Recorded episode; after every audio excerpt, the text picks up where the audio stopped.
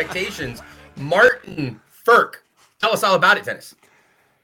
KFRK 107.9 on your FM dial. 109.1, but you were close. That's yes. one. Okay, that was close. That was close. Yes, okay. KFRK. Welcome to Martin Frk Radio. Okay. Still managing my expectations. I'll let you run wild, like Hulkamania, Furkamania, Pennermania. And get a T-shirt out there and do it, John. Well, I would certainly be more of a heel a la Ric Flair than ever a Hulkamaniac, but I will say, uh, I mean, he gave you exactly what you wanted, Dennis. Martin Yeah. Frk, who, you know, obviously, as Rob Blake said during the last podcast, puts the puck in the net and has done so at the American Hockey League level here for the for the Ontario Reign this season. And he finally, finally, to the enjoyment of the Twitterverse, uh, received a call up and he did what he needed to do. He potted a power play Sure. goal. That's a Martin Frk special, Dennis. Yeah, if you, and Todd said it after the game against Nashville. That special teams need to be better. That's how they're going to win games, and that's how it cost them uh, the game against Nashville. But yeah, look, I'm not a hater. I'm just saying, like you know, it, it's that that's the only facet of it. He has to produce in that role, right? He has to put the puck in, and if he doesn't, he's going to be back in Ontario. So I wish the best for him. I think it's a great, John. If he succeeds, it's a great story. Like with all the, this is what his third organization he's been with. So I, I think it's a great story, and I'm rooting for the guy because he's a good guy. It's not like that, but you know me, I, I just, I'm still going to manage my expectations no matter what you say, John. I, I love it, Dennis, that you are you're um, cautiously optimistic with a player like this, but you want to put the pedal to the metal and play the kids that haven't proven anything. Or so it, it, it's always interesting to see your your takes. But Well, you're not a hater. What what direction do you go? Like so that's to me, it's like where's the direction here? If you think Martin Frk all of a sudden is in the mix, uh, I get it. Like, but to me, uh, and plus, John, when, when everybody's healthy, like where does Martin fit? Like who's going to go out? So I mean, we could talk about that down the road. But you know, there's. And I meant to point. I made a point. There were four forwards out before Martin got a shot. Not saying he doesn't deserve the shot. Didn't say he wasn't productive there. But again, the reality has to set in that when everybody's healthy and full strength, like this, where does he fit in this puzzle? Well, I'm not sure that anybody knows where he fits in the puzzle. And I think Blakey said it best on the last podcast. His real opportunity, and Dennis, we know this in business, we know this in life, in sports, whatever. Timing is everything in life, even in dating. So, how many guys are out there right now lamenting that girl that got away because they wish they would have asked her out at whatever particular time, right? Or the Right. job that you should have taken, Yep. right? Timing is everything in life. And Blakey served it right up for those that were listening. Martin Frk's window with the LA Kings organization really was last season. It was right there for him. And unfortunately, it didn't work out. So he's lucky in the sense that there was no guarantee that this was going to come back around because this year, the bigger priority was getting a longer look at the kids. And Blake also mm-hmm. talked about that on the last pod. There was so much that Blakey talked about, DB. We could do a whole episode just recapping, that particular episode, right? Because you had to read between the lines a little bit and really listen to what he was saying. He was open, he was honest, but he also mm-hmm. gave some nuggets there in terms of the future direction of the Yeah. club. And with all these kids that have played less than full 82 game seasons because of the Sure. pandemic, because of Yes. injuries, because or whatever, Great they, point. they don't have the body of work that you normally Right. have as a player is coming up on the end of their their entry level deal. They don't have 82 times 3. They don't even have 70 times 3 100%, right. on a lot of these guys. So the, the the plan really wasn't to play a Martin Frk this year, right? He was the insurance to the insurance policy. The plan was to try to work some of these kids in, which is what we've seen. So, um, before we get too far into the episode, Dennis, Dennis I do Yeah. want to give uh, everybody the name of the studio because we were bombarded Yes. with people last time. We missed out on the name of the studio. right. So, oh my God. Oh, the The Kings are Rusty. we were rusty coming into the new year. That's exactly what it was, Dennis. But uh, look, the the Kings uh, will be playing the Detroit Red Wings tonight. Uh, we're taping this on Saturday. We're going to talk about the Red Wings. We're going to talk about the games coming up against the Rangers and also against the Penguins this week. Um, however, on January 8th, uh, which by the way, January 8th, uh, for those that are longtime listeners of Kings of the Podcast, you may remember it's Trevor Lewis's birthday, which is also Elvis's birthday, which goes back to me trying to get Elvis as his nickname. That's a whole other story. Listen to the Trevor Lewis podcast. But on January 8th of 1994, the LA Kings acquired winger Dixon Ward from the Vancouver Canucks for Jimmy Carson. And I, I retweeted that earlier today from the King Historian. I just need everybody to make sure that you heard what I just said. I'll say it again. Dixon Ward was acquired from Vancouver for Jimmy Carson. Now, if you're a longtime Kings fan, the absolute thought of Jimmy Carson being traded for Dixon Ward, that's not even something that you would expect in uh, a Sega or NHL 94 or PlayStation. I don't even Barry Melrose. Uh, boy, that was a fun time. But uh, anyways, uh, Dixon Ward recorded six goals, eight points, 45 penalty minutes in 34 games with the LA Kings. He is one of those very memorable names to me, Dennis, from that era of LA Kings hockey, along with guys like Gary Shuchuk and several others. Dixon Ward, yes, not Jimmy Carson. This is the Dixon Ward studio. Okay, so Dixon Ward is the name of the studio. We're coming to you from beautiful Southern California, DB. Um, look, before we get to the upcoming schedule for the LA Kings and and make a whole episode about Martin Frk, any other comments coming out of the game the other night? Obviously, wasn't the result that the Kings were hoping for, but any other comments about the game itself? Yeah, that Juuse Saros was unbelievable. He, he's he's 5'11", 180 pounds. You know, usually the big goaltenders nowadays, like uh, uh, Vasilevskiy, that was the, he was fantastic. They dominated play. They dominated possession, but he just he won him the game. It's it's one of the few games, John, where they were out goalied. To be honest with you, this season it was and what they'd wait on Philip for Forsberg for to sign that guy to a long term extension. Boy, if he's ever on the market, John, I'm lining up for that guy. He is just an, an exceptional player. Uh, and to me, it's a game that I think if you play eight or nine times out of 10, you're going to win it from an LA perspective because they were so dominant in puck control. But again, special teams let them down, and that was the that was the reason they didn't get the two. Well, friend of the show, as we say, Matt Luff had the game winning goal, Yes. not just scored a goal in the game, but had the game winning goal. And then in his post game interview, he claimed that his goalie is the best goalie on the planet. And I loved the ending to it. He said, no question about it. So there might be a little hyperbole in there, uh, or he might be a little punch drunk from that particular game. I'm not sure he is the best goalie uh, on the planet at this particular moment, but Yeah. high marks for that game, DB. Yeah, I, I saw Luffer after the game. We went down to the ramp, and he was coming back down the ramp because he was. He texted me before the game. He goes, "I better get an interview," and then he scored the goal that wound up being the game winner. And he's really happy there. He he loves John Hynes. He says, "Look, you know, when he sits me down, he tells me why I'm sitting down. Got to get a rookie in the game." But he said, "Look, you're on the fourth line. I don't expect you to score. I just expect you to hit everything that moves out there." So he's very very happy. And living in Nashville, he's having a good time. He was scratched for the New Year's Day game, so him and his girlfriend and some friends went out in Nash Vegas and had a great time. So it was it was great to see, great to him to catch up, and he's getting some time down there in Nashville. Uh, so we'll see what happens going forward. It's interesting that you mentioned the communication because uh, uh, that he's relaying from the coaching staff. Because uh, I had some interaction with with Luffer here over the last 48 hours too.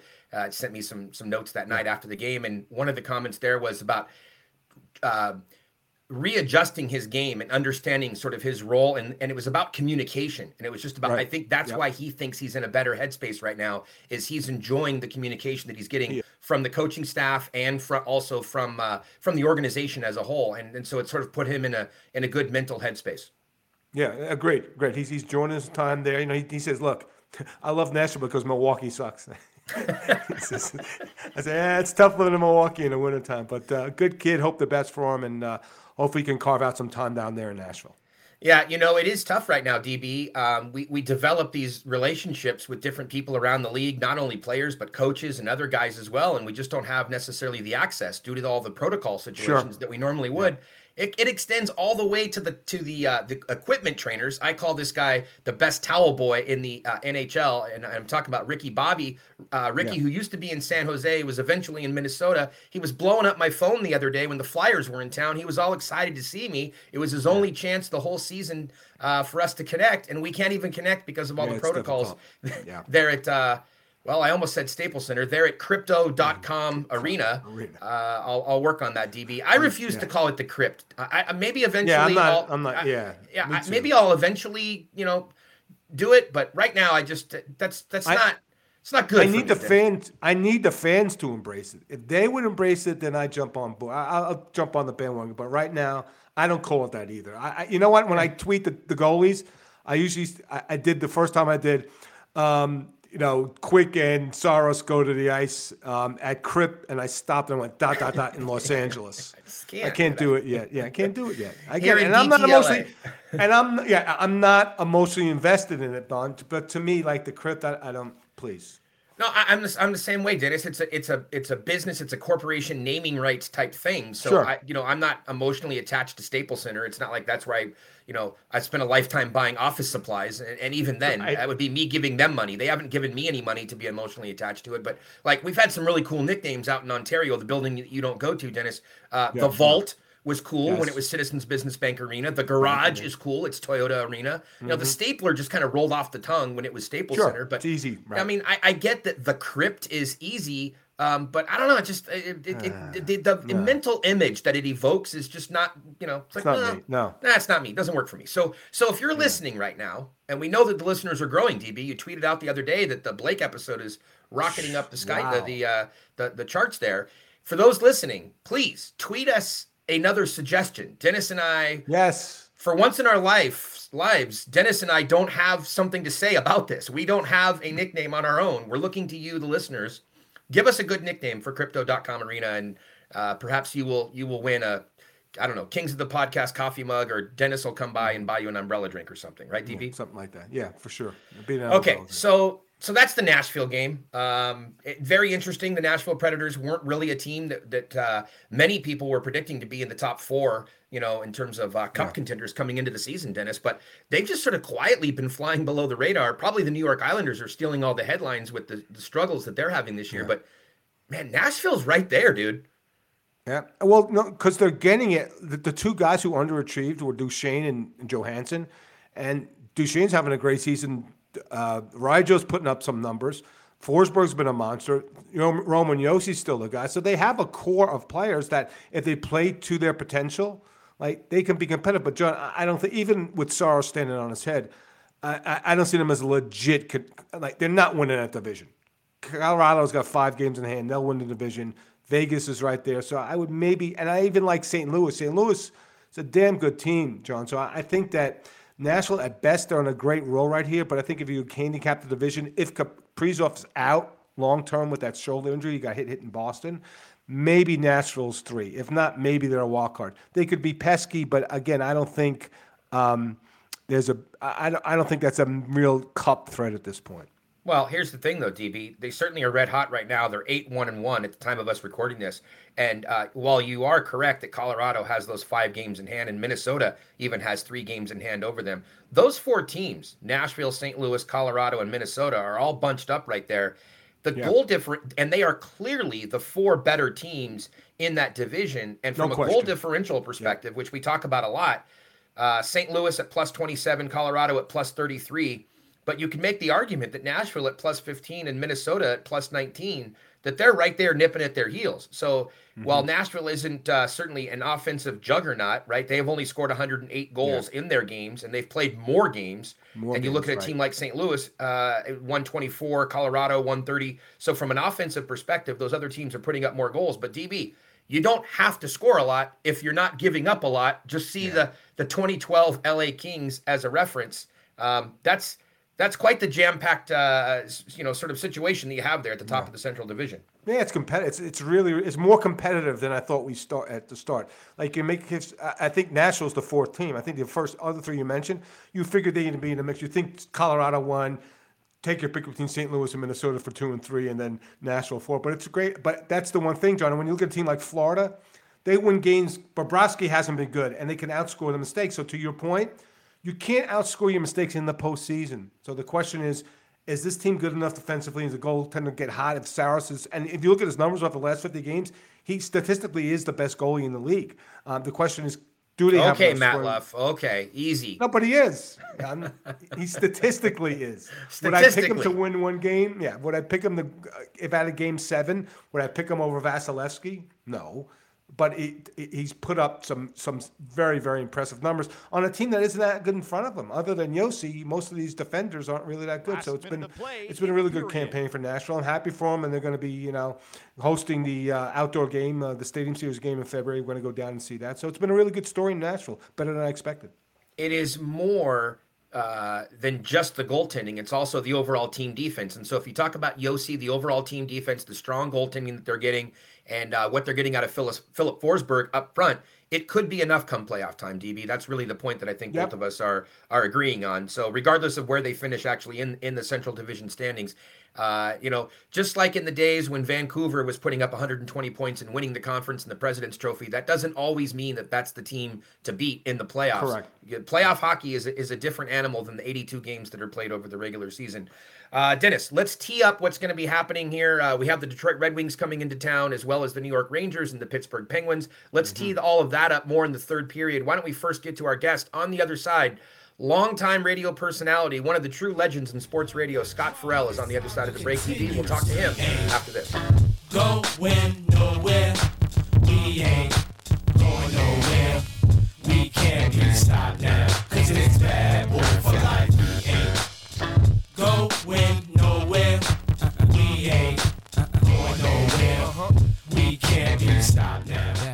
Second period, King to the podcast, and our guest is one of the legends of sports talk radio. You can hear him on Ferrall Coast to Coast on Sports Grid Radio Sirius XM channel 159 daily from 4 p.m. Eastern, 1 p.m. here on the West Coast. And given he's a huge Penguins fan, I always hear about the Penguins from him. And with them rolling into LA on Thursday, is even more of a reason to welcome the one and only Scotty Ferrall to the show. Scotty, thanks for joining Kings of the podcast. You guys are badasses, and uh, you know, Denny, anything for you, Romeo. We're uh, coming to LA, Lipstick City, for the Super Bowl, and one of the things we're going to do is Carver High said to me, my producer, and he, he uh, hosts the show on TV every day, uh, coast to coast. He said we got to take Denny out for a beer. I said, screw that. Uh, we're going to take him out for several cocktails and beers when we take him out to dinner. And I said, listen, I'll buy Denny dinner. You just watch him drink the drink, and then you get him all looped up, and we'll be good to go. Listen, I got big plans when I'm out there. I figure if I'm going to go to the Super Bowl and do a week of double shows, TV and radio, and then you know die of the Omicron. Uh, when I get back to New York and they put me in a casket, I might as well live large when I'm out there, right? My old home, my stomping ground, Southern Cal. Well, yeah, okay. I might get wrecked, but you know, better bring a lot of umbrellas because I'm notorious here for for drinking umbrella beers. I'm not a shot in a beer guy, Scotty. So, uh, you know, so just be aware of that. But uh, your Penguins, right? they're on a heater. Uh, I didn't expect this, but but wh- what do you see from this team so far this season that they're just such an incredible run? Yeah, I mean, uh, I almost fell over uh, in the midst of it because I never thought I'd see this version of the Penguins win 10 in a row. And I watched them just uh, destroy the Flyers uh, the other night, you know, 6 2 for the 10th uh, win in a row. And I got to tell you, you know, Rust is on fire. Guentzel's probably, you know, now the most productive guy on this team. He's uh, got 18 goals. He's got, you know, 33 points. He's, uh, you know, having big games. He had two the other night. And then Rodrigues, I know you uh, joked about him with me, but this guy on the left side uh, has been phenomenal. I don't think they even saw that coming. And I got to tell you, uh, the way I watched that uh, goalie meltdown against the Islanders, uh, you know, giving the puck away to Bailey in overtime, I'm like, oh, here, you take it. I don't want it. You can win the game right here. I'm done. Uh, I've never seen a guy, you know, puke that bad in a big moment. And I was like out of his world. I'm like, I'm done with this guy. But he has come back this year. And I think uh, Jarry and DeSmith, I, I, it, they've blown me away. I never saw it coming that they were going to be this good, third in goals again. Uh, I never thought the, the PK would be 90% first in the league. You start shutting people down uh, from uh, scoring with a man advantage or, uh, you know, giving up uh, two and a half goals a game and you're scoring three and a half almost a game and you got that attack, you can beat anyone's ass. What's amazing to me, Denny, is that uh, all the people that allegedly are in the know, you know, the people that are supposed to be telling us uh, what we should know about the league and, and all their, you know, favorite teams. The Penguins aren't even in that list, that cachet of, of best teams. They're like, you know, hovering after 10. I mean, when you win 10 in a row and nobody else has done it, uh, you got to be in the top 10. So those stupid power rankings every week that they dole out, whoever, ESPN or others, uh, they're the dumbest thing ever. Bottom line is who's winning, who's kicking ass, who's taking names, who's getting it done in every sport is all that matters. And they're hot right now. All I know is when they go to crypto, I need them to beat the Kings so that I can give you the business, Denny. Hey, Scott, you know, when you talk about the great coaches in the league, you talk about Jon Cooper's won two rings, Barry Trotz, but where do you think Sullivan never gets enough credit for, for the job he's doing in Pittsburgh? I, I think he's great. You know, uh, lucky me. I got Tomlin. Never had a losing season with the Steelers. 15 years of winning. Uh, Roethlisberger, 18 years of winning and owning like the Browns. He's only lost them three times in 18 years. That's crazy. And then you got Sully. I mean, Sullivan has been remarkable in that gig.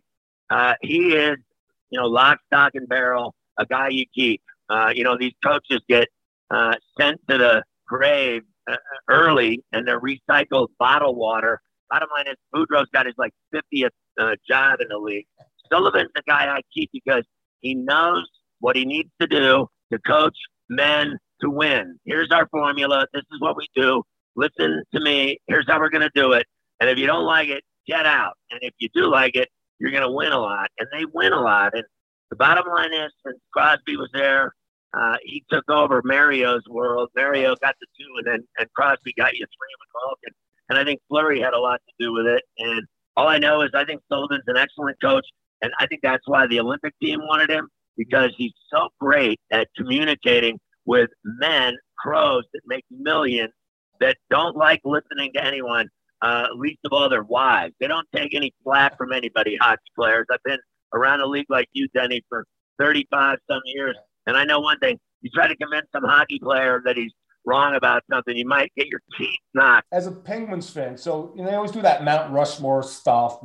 So Lemieux and Crosby, obviously. Who would be not even a four, who would be the third guy for you behind Mal, uh, behind Crosby and, and Lemieux? Is it is it is it Geno? Who, who would it be? I, I'd probably say uh, Geno. I think his you know tires have gone flat. You know he's got the he's got the knee. I would have traded him like you know a year or two ago, and they could have got commodities. Uh, now it's uh, the same discussion as Patty Kane and Caves. You know, do you keep them around Chicago, or do you deal them when you could still get something for them? uh, or in a year or two you won't get anything for them. I think uh, Malkin to me now is not going to bring you a return. And you know, I've seen him play a lot, Denny, and I've been to a million games with him, and I've noticed uh, a lot of nights he's just like, you know, here's what I'm going to do. I'm getting paid a lot of money, and I'm just not going to skate tonight. I'm just not going to try. I'm not going to. I'm not going to hustle. I don't want to get hit, and I, I just want to take a shower and go home and go to bed because I'm not interested. And I hate guys that, and you know it's true. Like there's nights he doesn't get involved in the play, and then other nights the guy uh, has a jump and a, and a, he's got a wand and he's shooting and he's sniping and he's skating. But there are nights when he just is like, uh-uh, I'm not doing it. He reminds me of like Kyrie Irving. I need a I need a couple weeks off. I got some personal things to deal with. Uh, Malkin doesn't do that, but he takes nights off. So uh, I question that. But other than that, he's got brilliant numbers, career. There's a lot of guys when you think of it. I think Jagr uh, probably had the same kind of impact. And uh, and Tom Barrasso. I mean, they would have never won those Stanley Cups without that guy. And he was kind of a D, you know. He was not a, a cool guy with anybody. He didn't get along with really teammates or the media. He was, he, you know, beat to his own drum. He was a weird guy. But I'll give you this: he could he could stop the puck, and I think Fleury has to be in that conversation as well because they wouldn't have won those cups without the flower. Okay, so now as a lifelong Penguins fan, are you rooting for Ovi to break the goal scoring record? You know, I respect great players, Denny, uh, all of them, and uh, on every team. Uh, I hate the Islanders, but I respect great players on every team. I hate the Flyers, but I respect great players. And you know, I always liked uh, Lindros, even though I hated him. Uh, I respected his game. John LeClair, same thing. I think Kreider of the Rangers. I, I'm not a Ranger fan, but I respect his game. I- I think he's been phenomenal. Crashing the crease. It reminds me of uh, you know Kevin Stevens and LeClair's and Lindros's. A real banger, a real man on the ice. Uh, I wanted to tell you a funny story though. I saw you had uh, you know Rob Blake on on your show, Yep. and you know Blake and I go way back. You know he won't admit that to anybody publicly, but uh, back in the day when I was living in Huntington Beach and I was on MTV every day with like Carson Daly doing a TRL, and I had long hair and I think I smoked a lot of pot or something. All I know is one day I went to the uh, Kings, uh, you know, practice facility, right? And we were doing a, a spot for MTV, and uh, the plan was for me to go on the ice with Rob Blake and have Rob skate full speed from like the bench into the corner and absolutely decapitate me in the corner as though I'm like playing and I have no idea he's coming up on me and creeping on me and he and he lights me up. So we went out there and I literally let Rob Blake 100 miles an hour blast my head off in the corner of, of a hockey rink and he lit me up. And I mean, I literally, I think just last week, you know, 20 years later, I just got over it. But I remember Rob Blake crushing me in a practice. And the other guy I love on that franchise was Lucky. I mean, is there any guy ever in the history of hockey that is more fun to be around? The guy's always laughing. Yep. He's in a good mood, even when he's in a bad mood. I love Lucky. I love Blake, but screw everybody else. Scotty, when the microphones are turned off, are you turned off? Are you the same way when you're home with, with the family? What, what what's the deal with you when you're off when you're off air? I'm pretty lit always. You know, when I'm when I'm watching sports, uh, I'm screaming and cussing. Uh, you know, I have uh, rooting interest in, in terms of betting. Uh, I have a lot of uh, you know action going on these games for not only my fans that uh, get into my picks on you know Sports Grid or on my website or whatever. They all follow me for you know a couple decades now. My my picks. I've been doing the show uh, for like 35 years on the radio, and then I really dig doing the TV. I've done a lot of TV in New York, but just kind of individual shows. Never a constant thing. But generally, when I'm off air, I'm, I'm still crazy. Like if I'm in the city, uh, I wouldn't, you know, particularly think it's a good idea to, you know, mess with me, like or uh, confront me in any capacity. Uh, when I play basketball, which is every day, I always uh, let people know real simple. Um, whatever way you want to go, I'll, I'll go. You, you want to get chippy? I'll give you something to think about. So I've been uh, known to be nuts always, and I don't go around uh, seeking attention, Denny. I'm not a, a guy that goes to the gym in the morning, you know, talking to everyone and screaming and yelling. But when I'm, you know, when I'm lit or I'm playing basketball or I'm in the city and I'm lit, I'm, you know, doing things, uh, I can be rather, uh, you know, painful and aggressive. But, you know, for the most part, I'm a normal dude. I don't, uh, I've never felt that I mattered. Uh, I just love doing what I do, and I love everyone that does it and that has a gig and has a job and makes money, can pay their bills, and uh, have a career. Uh, I'm a huge fan of yours. You came on the TV show uh, a couple years ago, and you've been on ever since. I, I think you're phenomenal. I'm a huge fan of your work. I love that you love uh, hockey. You have style. You show up all over the league, every every city, uh, wearing kick-ass clothes.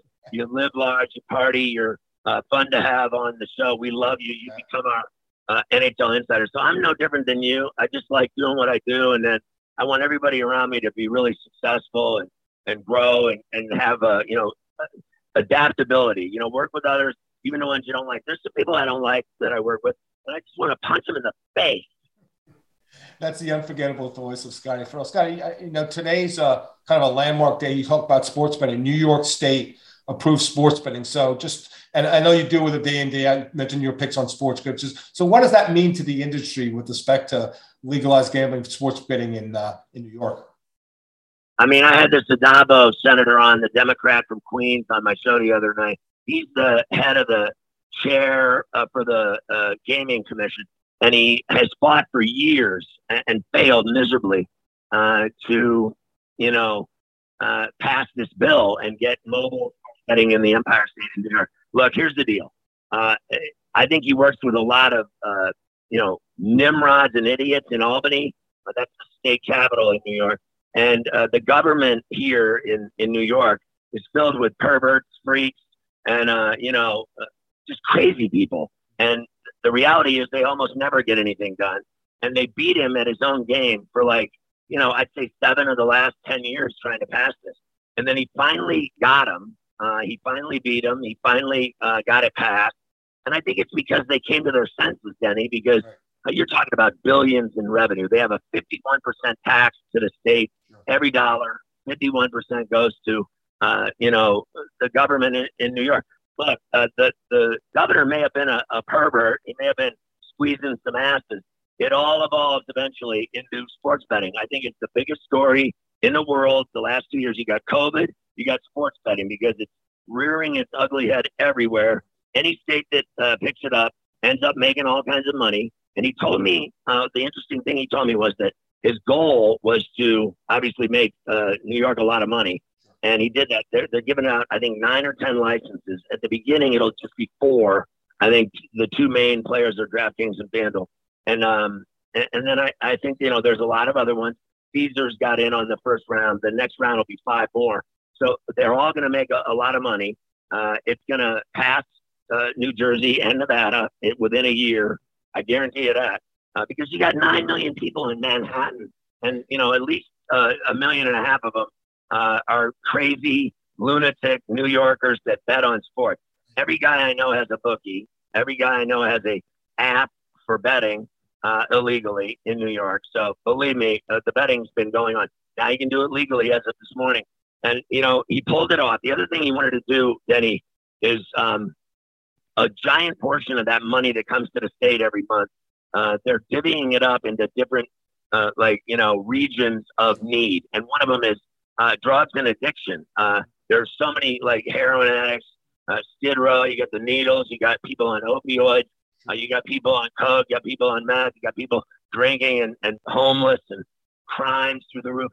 The goal is to take, I think he said around, you know, somewhere in the neighborhood of five and a half to ten million dollars per month, and devote it to helping uh, addicts and uh, and you know cleaning up New York uh, from within because it's such a massive problem. Like in LA, they got the same problem, but they want to help addicts instead of screaming and yelling at them, putting them in jail, uh, having the police harass them. They want to reach out and, and change the way we deal with addicts.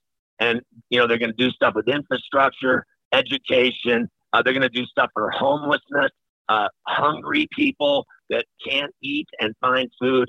Uh, everyone, kids that have issues, uh, you know, in today's society, they're going to deal with things allegedly, allegedly, uh, with the money that they make. Now, a lot of uh, politicians, as you know, Denny, I hope they all fall in a river and swim the wrong way. But, but you know, if they spend their money the right way and, and live up to those types of, of edicts, I think great things can happen from this.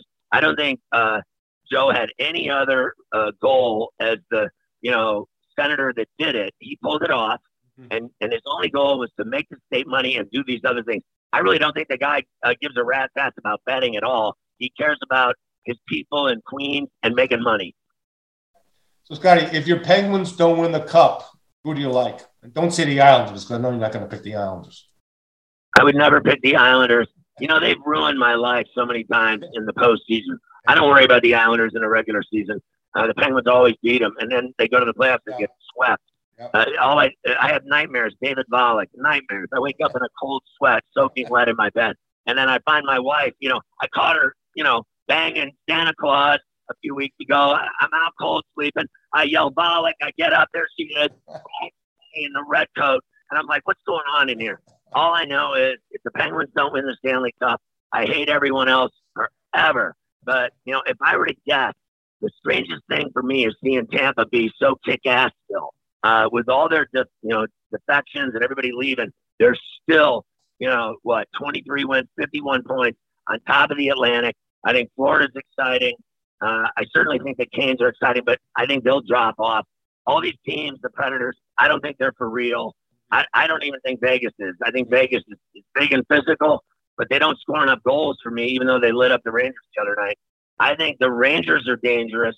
Uh, the Penguins are obviously dangerous. They can beat anybody.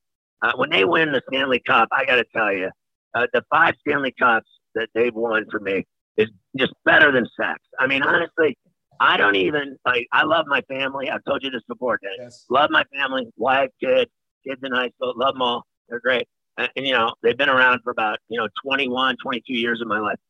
They just don't live up to the Penguins. They're in. They fall behind the Penguins. The Penguins are my lover, and all I care about is the Penguins. And then you know you, you can start talking about wife and kids. They don't matter compared to the Penguins. And remember, hockey is more important than family, oxygen, and water. Hockey is the greatest thing that ever happened to the world. And with that, Scotty, I'm going to let you go, man. Thanks for the time. Thanks for coming on Kings of the Podcast. We love you. Uh, we're, I'm, I'm grateful for the friendship because you're one of the legends in the game, and can't wait to see you when you come out for the Super Bowl. I'm taking you to dinner. Tell all your friends to hide the women and children because I'm coming out there. I'm going to swoop in there. I'm going to grab you, and we're going to go live large. You guys, Scotty. Thanks for the time. See you soon.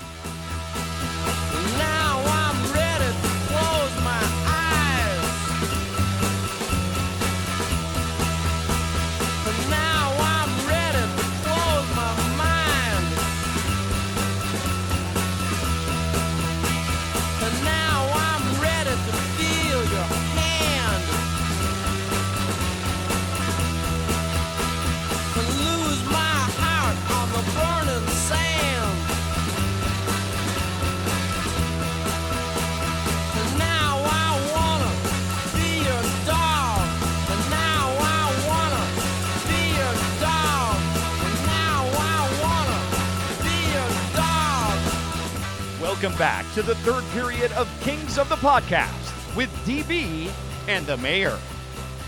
Welcome back, third period, Kings of the Podcast. DB, first off, right out of the gate, thank you for handling that interview without me. Uh, it's gone the other way in the past a few times where I've had to to do uh, one or two solo. So Yeah. thank you. That was an outstanding interview, and it's always good to catch up with Scotty. And uh, a funny story there about Rob Blake as well. Yeah, he's, he's a legend, man. He really is, and he's become a friend of mine. I'm one. I've never met him in person. I met uh, his co-host Carver uh, when I went to see uh, UBS opening of the arena out there. But uh, looking forward to him. But yeah, a legend who's been in the business for 35 years. Uh, I'm proud to call him a friend. Yeah, you know it's crazy, Dennis. I actually haven't done his show. I was thinking about this when uh, when he was booked to come on the, the podcast here. I haven't been on his show in probably 10 years. I remember doing it during the Stanley Cup run back in 2012, Yep. around that time period. I know you've been on him, with him a lot recently, but uh, Yeah. yeah. it just uh, it, time flies. It, it, it doesn't feel like It it's been 10 years. I would have said, oh, I probably haven't been on with him for a couple years. And then I was actually thinking about it. Wait a minute, when was it? 10 I think it was back during his uh, Sirius XM days the first time around. So, or one of his one of his many stops. Uh, Dennis, in the first period, we said we were going to talk Red Wings, Rangers, Pittsburgh as uh, Kings opponents here in the coming week, and I want to get to that. But first, I want to address something. Uh, periodically, fans on Twitter ask e- either to you or to me or to both of us. Uh, you know, they'll say stuff like, "Hey, you know, it's not cool when when you bang on the fans. It's not cool when you trash talk, you know, some of the listeners or whatever." And I've tried to point out, I think you've done the same, DB, that we don't paint with a broad brush. It's not all hockey fans. It's not all Kings fans, Ducks fans, Ranger fans, No. whatever team you want to pick that are terrible. But there are some really bad takes that are out there, Dennis, and sometimes um, we feel the need to to talk about them. Here is one, Dennis, uh, that I wanted to share with you because I knew that you would get some some enjoyment out of this. So through the years, many many times through the years, we've been asked about jerseys going to the rafters. We've talked about it extensively on this program. It is Right. my opinion, and I believe you share the same opinion, that the next four jerseys going to the rafters in no particular order will be 8, 11, Mm-hmm. uh, 23, and 32. So that would be Drew Doughty, Anze Kopitar, No Dustin question. Brown, and Jonathan Quick. And not only are those the next four jerseys, but that those are also the only four jerseys of the what I'll call Stanley uh, Stanley Cup era. And uh, we've we've debated many uh, other players, namely uh, guys like Jeff Carter. So I think this debate is coming up again right now. Uh, at times, people have asked about Mike Richards or Willie Mitchell. I mean, just various different players that people have, you know, emotional attachments to, and that were were big parts of the organization.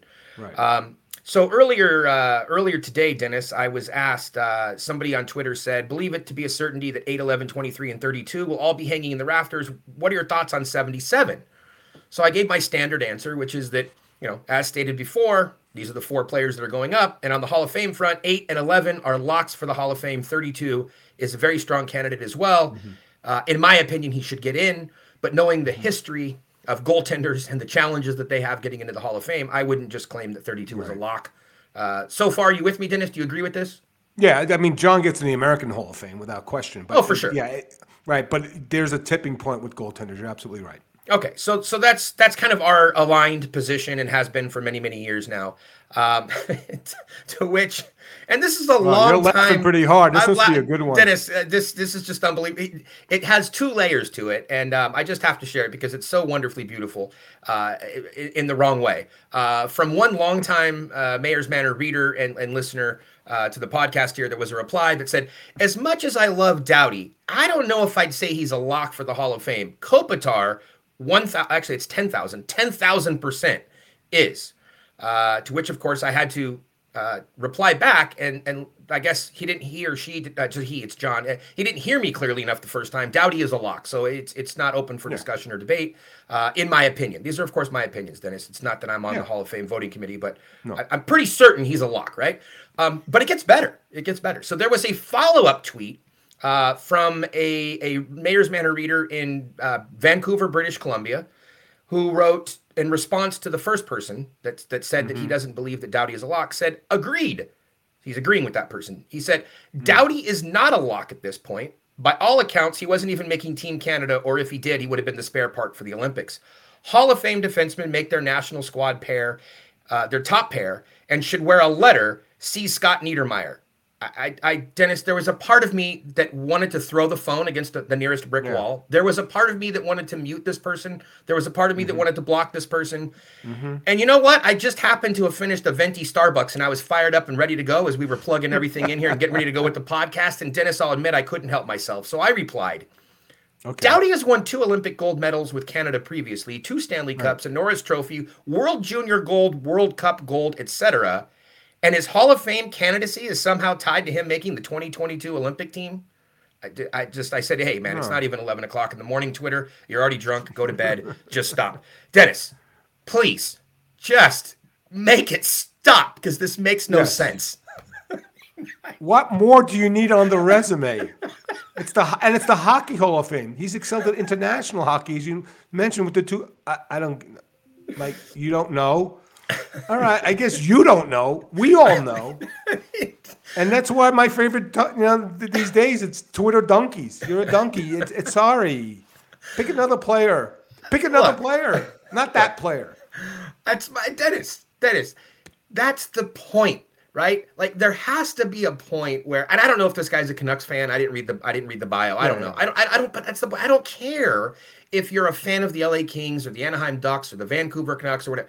If you have any bones of objectivity or a single bone Agreed. of objectivity in your body, and you talk about who is one of the elite defensemen in the National Hockey League over the last 10 plus years, if you can name five players, five defensemen, and you haven't mentioned Drew Doughty, you really should stop talking and go talk about something else. Give me the other play. Like I'm sorry, like that. You laid down the resume.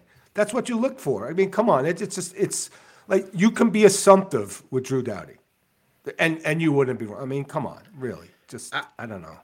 I don't know where to go sometimes, Dennis. I, I mean, I guess I just mute or block or ignore and move on, but sometimes it's just so laughable. Or I you respond. Sometimes you should just re, you should tell the, the uh, follower you should just resist the urge to respond.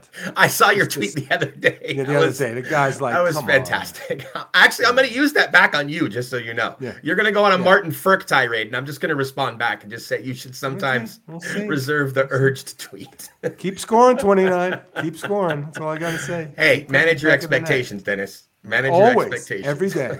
Exactly.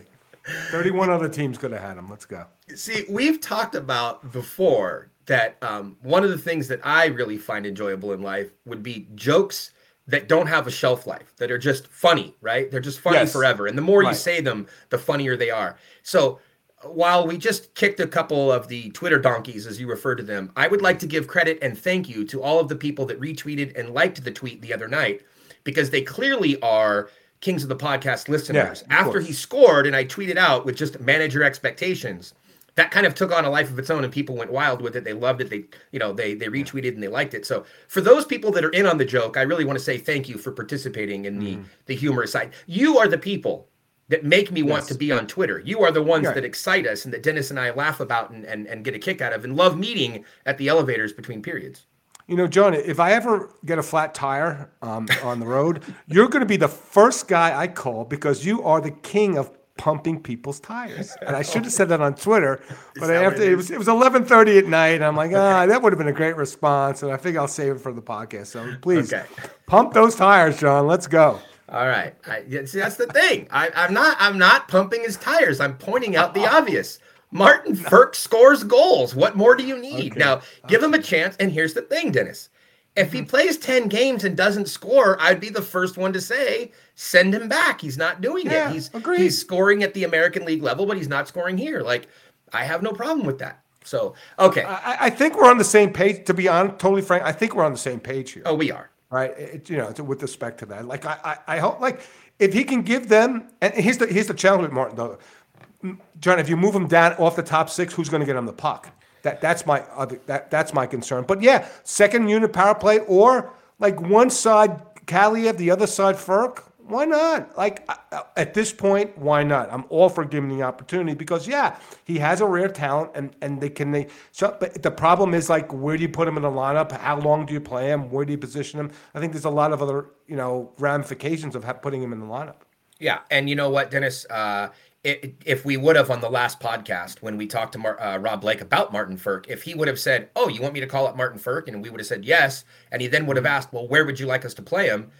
My instinctive answer would have been on the third line. I would have never in a million years said, "Can you please put him on the top Yeah. line with Anze Kopitar?" So, in terms of managing expectations, I would say that Blakey was holding out on us a little bit. He was it was an under promise, over deliver. Nobody mm. expected to see 29. I don't care how many people are injured. I don't care Twenty how nine many- didn't expect it. Oh, 11 certainly didn't expect it. Yeah, we, we yeah. He Martin Frk is like I, I'm never nervous before games, but now I'm nervous because I'm playing with you know one of the best players in the world. sure. Well, I'm glad it worked out for him though, for one game. So now let's Yeah, let's, sure. Keep let's going, fast build forward. off it. Yeah. All right, enough Martin Frk radio. KFRK is further down your dial. Uh, let's let's ramp it up, Dennis. The Detroit Red Wings. Uh, of course, you, I can't think of Detroit without thinking of the Kings playoff matchups in the early 2000s and Eric Belanger, who came on and talked about that when he was a guest. Good times. But when you when you think of the current version of the Detroit Red Wings, for me, the player that comes to mind is uh, is Seider. But what I would have to ask is, are the Red Wings? It's kind of the question I asked of Blake the other day. From your perspective, are the Red Wings kind of about where you expected them to be? I mean, they're they're not at the bottom of the Eastern Conference anymore, but the goal differential is is still a problem. Yeah. you know, they're they're, they're just they're kind of there. Is that what you expected of the Red Wings this season? Yeah, I expected better because I believe in Stevie Yzerman, and Mo Seider's been great, and Lucas Raymond's been fantastic for them. Uh, they're really good at home. They're actually a really good home team. So if you live in Michigan, you should be going to see the games there. Uh, there's been progression, not enough to think that this is a legitimate team. And Delkovich has been okay, but again, Delkovich played in front of a great team in Carolina, not so much great in, in, in Detroit, and you see that goal differential. So, yeah, I, I think there's been reasonable progression from this team. They've had two emerging kid stars in the two that I mentioned. So, yeah, I think this is where they should be. They're not a playoff team, they won't be in the top eight, but if they're 10th or 11th, I think people would sign for that right now in Detroit.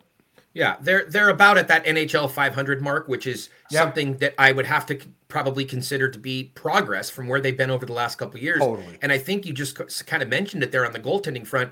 Most people, if they want to be optimists, and well, hear about this, Dennis. If they want to pump the tires of the Detroit Red Wings, they're going to talk about some of those younger players that you talked about earlier. But if you want to mention one thing that's been disappointing, I think there were some people out there that were secretly hoping that Stevie had stolen uh, the goaltender out of Carolina, but Mm-hmm. The results haven't been there, DB. Yeah, no, you need a really you need a good team in front of them, and just you, if there's going to be high danger chances and a lot of opportunities, you know, most of them, some of them are going to go in the net, and you're going to lose games. So to me, it's it's most shot is great, but the defense just isn't there, and the structure isn't there yet to say, okay, this is a when you put a goalie like that in front of a team like that, it's not going to be the same formula as it was in, in Carolina. It just it's a situation where they're not going to be able to defend as well. So I, I'm going to say that tonight's game against Detroit, from an LA perspective, is a must-win game, Dennis. And here's what I what I mean by that. It's a must-win game for a number of factors. Detroit is better at home than they are on the road, so that's working in your favor if you're the LA Kings. uh, you're having a better season on par and probably are a little bit further ahead in the rebuild uh, than where the Red Wings are. So, you know, you could argue you're a better team on paper. You should beat them. And then add to that, Dennis, back to our conversation from earlier, they really played the right way the other night. And if they played Yes. that game 10 more times, right? Yeah, LA would, Right. would certainly win uh, at, at least 50% of them. So you want to come back with the same level of effort. You don't want to you don't want to give less than because you you don't want to wallow in your sorrows of hey, we Correct. played a full 60 minute, we played a strong game, we didn't get the W, oh, you know, and be down on yourself. You want to come back with the same effort and you think if you give the same effort against on paper a weaker team, you're going to come out mm-hmm. with the win. So I'm saying tonight is a must-win game, Dennis. If the Kings are serious about making a playoff push, they have to win tonight. Yeah, and then right, it was a tough game and was frustrating because you outplayed a, a playoff team in Nashville, and then John, what's behind it? Rangers and Pittsburgh. Quality is going to go up. Got to get this too, and I agree with you. This is a team that you should beat at home. If you if they put out the same effort they did on Thursday night, they win this game, right? So that's the question. The other question is, I didn't look at the line, but you know, is it going to be Callum in in net? Yes. I mean, the guy's yeah, he, he's got. He's and I know it's been a long layoff, John. So guess what? You got to manage your expectations with. Well, if if you're going to bring a goaltender in after a long layoff, and you're going to expect perhaps that a couple of stinkers are going to go in there, like we even saw with Jonathan Quick coming out of the holiday break. Again, back to the points I was just making. This is the game because if you think that th- there's a game on the schedule and no goals are easy to come by, but if there's a game that you want to put him in where you think you might be able to score some goals to make up for some bad goaltending on your side.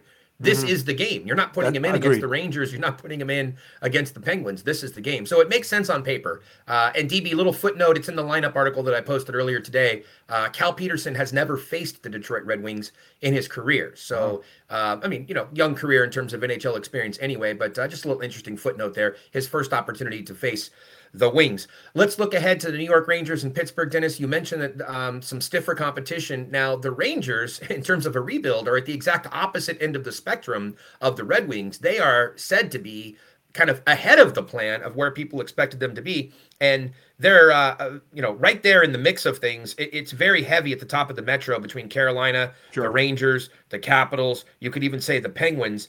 Um, and the Rangers and Capitals have played the most number of games, couple games in hand by Carolina, which would only give them further separation uh, in first place. And the Penguins have a couple games in hand, which could draw them closer as they're only three points back of of the Rangers and the Caps. The point is, much like the other division we talked about earlier, it's a pretty stacked division at the top of the Metro. The Rangers are right there. Um, they're playing 500 hockey at this point over their last 10 games. They're 5 4 and 1. Back to goal differential. Uh, of those four teams, they have the lowest goal differential. Carolina's plus 43. The Caps and Pens are around plus 25. Meanwhile, the Rangers are only at plus 12. So they are on the plus side, which means that they're probably headed towards the playoffs, of course. But Yeah. they're not a, they're not an offensive juggernaut uh, relative to the to the stingy defense that they might have. DB. Yeah, and to me, look, you get to see Adam Fox, you get to see the bread man play. I mean, it's going to be an entertaining game. There's always Ranger fans in the building, so and I think they're a legit Stanley Cup contender. I really do. And and, and you mentioned the goal differential, which I, I agree with you. It's a big time indicator of how strong a team is. But I, I just think that maybe they make some look. Sammy Blais going out for them. Uh, missing the rest of the season. That was tough because they tried to build a line with Barclay Goodrow of a third line like they had in Tampa.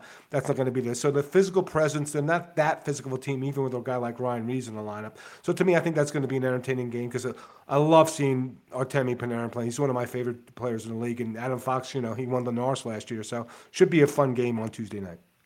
Now, real quickly, with a look ahead to the trade deadline, DB, we did an, uh, an episode. God, I want to say it was maybe mid-year last year, where we went through uh, just kind of a hey, if the LA Kings were to go and poach a player uh, from every team in the league, we went through a list, and uh, K'Andre Miller is somebody that the Ranger, uh, excuse me, that the Kings would have absolutely been interested in, but was was not thought to be available and was pretty much hands off. And from all indications, and I checked with a couple of sources this week, just as the Rangers were getting ready to come into town, it, it still doesn't seem like the Rangers are likely to trade uh, K'Andre Miller. However, um, they are kind of in a situation now from a cap perspective, and so you you know what some of the comments I heard was like, well, hey, look, given how Miller has played with Trouba for a while now, um, you know that that's that's something to keep an eye on. Uh, but that and probably the only D that's off the table would be Schneider. Uh, but the comment back to me was Miller's probably still uh, unlikely to be moved, but would at least be a long shot possibility. So that's interesting when a player moves from hell no, it's never going to happen to Right. it's possible just because of the cap situation and what they need. And apparently, at least uh, New York Ranger insiders firmly believe that one of the things they need is a better top six center um, than Strome. So there's, you know, I don't know what the Mm-hmm. Yep. Kings would have to be able to do something there, but the Kings are in the market for a defenseman, which Rob Blake continued to uh, to confirm on our last uh, podcast, DB. Yeah, K'Andre Miller would be would be a nice add, and uh, but you know the guy, the guy, in, I, I, and of course Jacob Ch- Chychrun. All right, let's put that to the side here.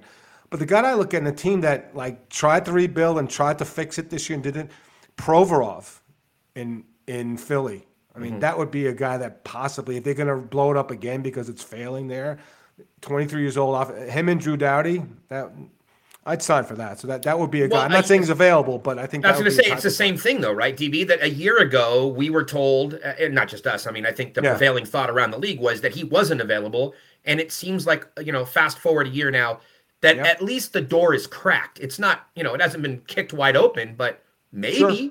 maybe. Yep. Right. So right. Absolutely. Well, it was never for Chychrun a Yeah. year ago. Oh, now it's not never. Right. yeah, Ch- Chick- Chychrun went from absolutely hell no, you know, stop calling to well, What do you got? maybe, yeah, yeah, yeah, maybe. We're in a meeting right now. Call back in an hour. I mean, so it's, it's you know that's that's all you need sometimes though, DB. Sometimes you just Totally, need that, John. that crack in the in, in the door to open just a little bit so that people can 100%. hear the offer and. You know, yeah, they're starting at the same position where Buffalo was with Eichel, which is four four assets, two including first round mm-hmm. picks. Um, the Kings certainly would be in a position, in my opinion, and yours as well. I believe that if you included this year's first and next year's first, you could make it work. The question really becomes what other assets do you Behind that, include? of And- course. And, and, we Yeah. could spend a whole episode just debating um, other assets, but you- you're, you're talking about uh, the equivalent of a first and a second round pick. So look at the Mm-hmm. Kings' last five first round picks.